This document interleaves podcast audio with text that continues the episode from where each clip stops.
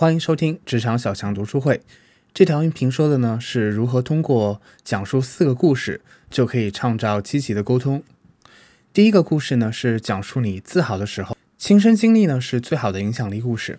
在你人生的某个时间呢，你做了对的事情，你知道这件事情呢非常的不容易，但是呢你顶住了所有的外部的压力，选择做对的事情，最后呢取得了不错的结果。你经受住了考验，选择了正确的道路。其次呢，讲故事的水平呢高低呢与你是否愿意分享自我的看法呢有直接的关系。你要勇于讲述自己的故事。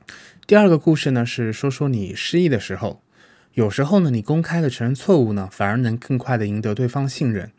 你之所以去分享个人的失意、错误或者是尴尬的瞬间呢，是因为你相信对方。不要担心呢，你会成为人们眼中的失败者。一般来说呢，成功的人士啊，往往都有着失败的经历。这种故事奏效的原因在于说，通过你讲述的方式以及你的语气。人们能够看出你对自我失败的看法，这样呢可以显示出你克服困难和积极改变的努力。同时呢，你还可以分享一个关于你的良师益友的故事，讲一个故事，以表达对你的良师或者是你的益友的欣赏或是感恩。这不仅呢向对方宣扬了这类品质或是目标，同时呢也向对方呢显示出你懂得谦卑以及感恩。最后呢，是你可以从一本书、一部电影或者是一件新闻报道中获得灵感。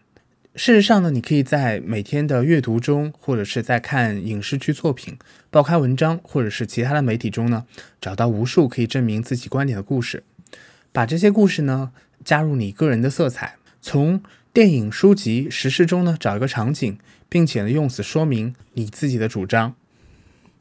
详细呢说明这个故事对你的意义，或者呢是你分享这样的一个故事的原因，这样呢你就可以把这个故事呢加以利用，变成你自己的故事。